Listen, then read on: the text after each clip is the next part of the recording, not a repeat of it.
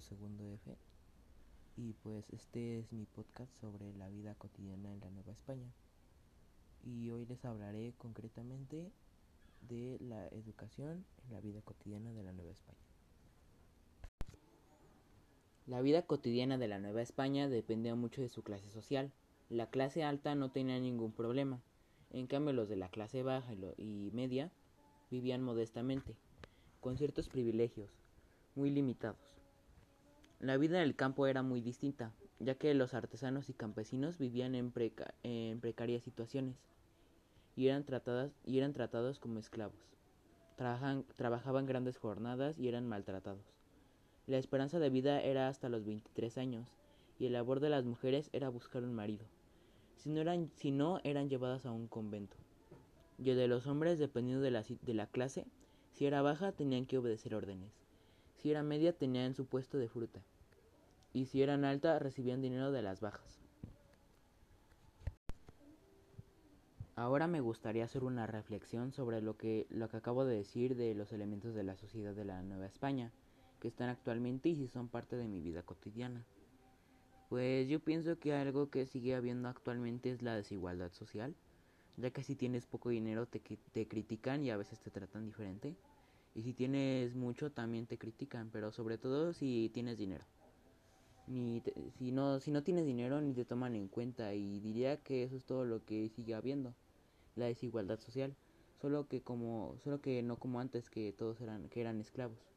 Pero sí se, se les trata diferente y son parte de mi vida cotidiana cuando salgo a la calle y hay personas pidiendo dinero y hay policías adelante y no se les ocurre darles dinero o algo de comida. Solo, solo los ven y se van. Sé que algunos son engañosos, pero los que tienen a sus hijos en brazos no son de broma. Bueno, pues después de esta breve reflexión, eh, empezaremos ahora sí con la educación en la Nueva España y un poquito sobre la familia también. Las culturas mesoamericanas dieron gran importancia a la difusión de creencias y de normas de conducta esenciales para la consolidación del poder político y de solidaridades comunitarias. En el señorío mexica, la labor de los establecimientos públicos de enseñanza se complementaba con la actitud vigilante de los miembros de, cada comunidad y con el discurso moral y cívico de los, de los ancianos, representantes de la tradición. Como en otras latitudes y culturas, el recurso de la fuerza se mantenía, en la última instancia como razón suprema capaz de someter a quienes rebelasen contra las normas. Creencias religiosas, prácticas cotidianas, actitudes ante la enfermedad y la muerte, respeto a la autoridad y aprecio a los valores inmateriales se fomentaban y producían simultáneamente por la educación formal e informal. Esta serie de elementos integraban y fundamentaban la conmovisión de los indígenas, y su particular talante ante la fortuna a la adversidad. Es preciso valorar la importancia de los recursos educativos de los pueblos mesoamericanos para no caer en el error de creer que los conquistadores españoles llegaron a un páramo cultural. Tampoco cabe engañarse al imaginar que trajeron contigo proyectos educativos libres de prejuicios. El ámbito de la educación formal novohispana puede dar una imagen de la relativa homogeneidad y de adhesión a los modelos europeos. La gramática latina y los libros de Aristóteles se difundían en el virreinato, y del mismo modo que en las demás escuelas de orbe católico y del espíritu de contrarreforma, determinaban las formas de religiosidad y, las actividades hacia el conocimiento. Pero en las calles y en los hogares, o incluso en los púlpitos y confesionarios, la realidad, la realidad americana se imponía y recreaban sus propias tradiciones, sus propias normas y costumbres. Los textos leídos en los colegios o en la Real Universidad pueden decir bastante acerca de la cultura académica e incluso de las creencias establecidas por la ortodoxia católica, así como el estudio de la implantación del sistema pedagógico humanista en las escuelas de la Compañía de Jesús, explica los pocos rasgos de la cultura criolla. Pero al mismo tiempo el, recuento de los estudiantes asistentes a las aulas nos desengaña. Es una minoría, casi, casi exclusivamente criolla. Tuvo acceso a los estudios superiores a la vez que familias mediante acomodadas y de, de, no tan clara prosapia avencidas en los centros urbanos, pudieron proporcionar a sus hijos los conocimientos elementales que se impartían en las escuelas de primeras letras y de gramática latina. El resto de la población no asistió a las aulas ni escuchó a los maestros, lo que de ningún modo significa que no recibieran alguna forma de educación. Ya que a lo largo de 300 años de dominio español, los indios constituyeron al grupo mayoritario, pese a, las epidemias que redujeron dramáticamente su población. Es indudable la importancia de su influencia en la educación novohispana. Por una parte se deben tomar en cuenta supervivencias en creencias, en creencias, actitudes y costumbres locales, con las variaciones propias de diferentes regiones y tradiciones. Por otra, el proyecto educador de la corona española se orientó en la evangelización y educación, educación y progresiva asimilación de los naturales a patrones culturales cristianos e hispánicos. En toda situación colonial se da una relación pedagógica entre conquistadores y conquistados.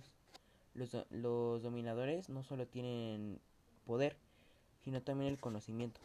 Ellos saben qué cosas deben hacerse y cuáles evitarse, en qué forma comportarse, en qué forma comportarse y cuáles son las funciones que corresponden a cada individuo dentro de una escala social. Los españoles estaban convencidos de la superioridad de su cultura y consideraban que la transmisión de sus valores era una generosa dávida que otorgaban las, las incivilizados a aboringes americanos. Por ello, como principio general, todo español era maestro, que podía enseñar mediante la palabra o con su simple presencia un modelo de comportamiento. De esta convicción partía el objetivo común a la educación formal e informal cristianizar a los indios, pero no solo por el bautismo o por la memorización de, de dogmas y oraciones, sino por la asimilación de costumbres y prácticas de la vida civil y religiosa. Los pilares de la educación novohispana, inspirada en el Renacimiento y moldeada por la Contrarreforma, fueron las virtudes morales en todos los niveles y el humanismo clásico en los estudios medios. El cultivo de la prudencia se iniciaba desde la infancia, cuando se imponía a los niños una distribución del tiempo que no les dejase espacio para la holgananza y dispasión y la dispasión. Los adultos ocupados en sus negocios encontraban la, la prudencia el justo medio que les permitía disfrutar de sus bienes y cumplir con sus compromisos religiosos. El trabajo allá no era un castigo divino. Lejos de, los de, lejos de las extremas penitencias y de los arrebatos místicos, los empresarios novohispanos consideraban satisfactorio el equilibrio entre seis días dedicados a, al interés, a los intereses materiales y uno a las obligaciones espirituales. Además, la mortificación que se, que se recomendaba consistía en no dar el, el cuerpo menos de lo necesario, pero tampoco más. No en vano la jerarquía católica, los teólogos y los canonistas llevaban cientos de años intentando imponer el ámbito de la cristianidad europea, el matrimonio canónico españoles e indios, libres y esclavos, nobles y plebeyos, ricos y pobres. Vecinos de los ciudadanos de las zonas rurales debían someterse al régimen de las uniones manoganas, indisolubles, basadas en la, en la libre y voluntaria decisión por los contrayentes, contraídas en ceremonias de carácter público y registradas por los párrocos respectivos. Las reglas de convivencia familiar incluían las uniones conyugales y las relaciones con los hijos, sin que se hubieran prescripciones relativas a obligaciones con los padres, abuelos y el resto de la parentela, que tan importantes fueron en el México indígena y en la España medieval. Los padres contraían la obligación de velar por la crianza y educación de sus hijos, así como esto se les exigía corresponder con amor y respeto. Bastaría leer los textos catequísticos y morales sobre el cuarto mandamiento, para apreciar la fría objetividad de los legisladores y moralistas, que no confiaban en la firmeza de sentimientos parentales. Supuestamente inscritos por el creador del alma de sus criaturas, las normas conciliares no impusieron novedades radicales en la relación con la familia, sino que reforzaron lo, lo, dispuestos dos, tres siglos antes.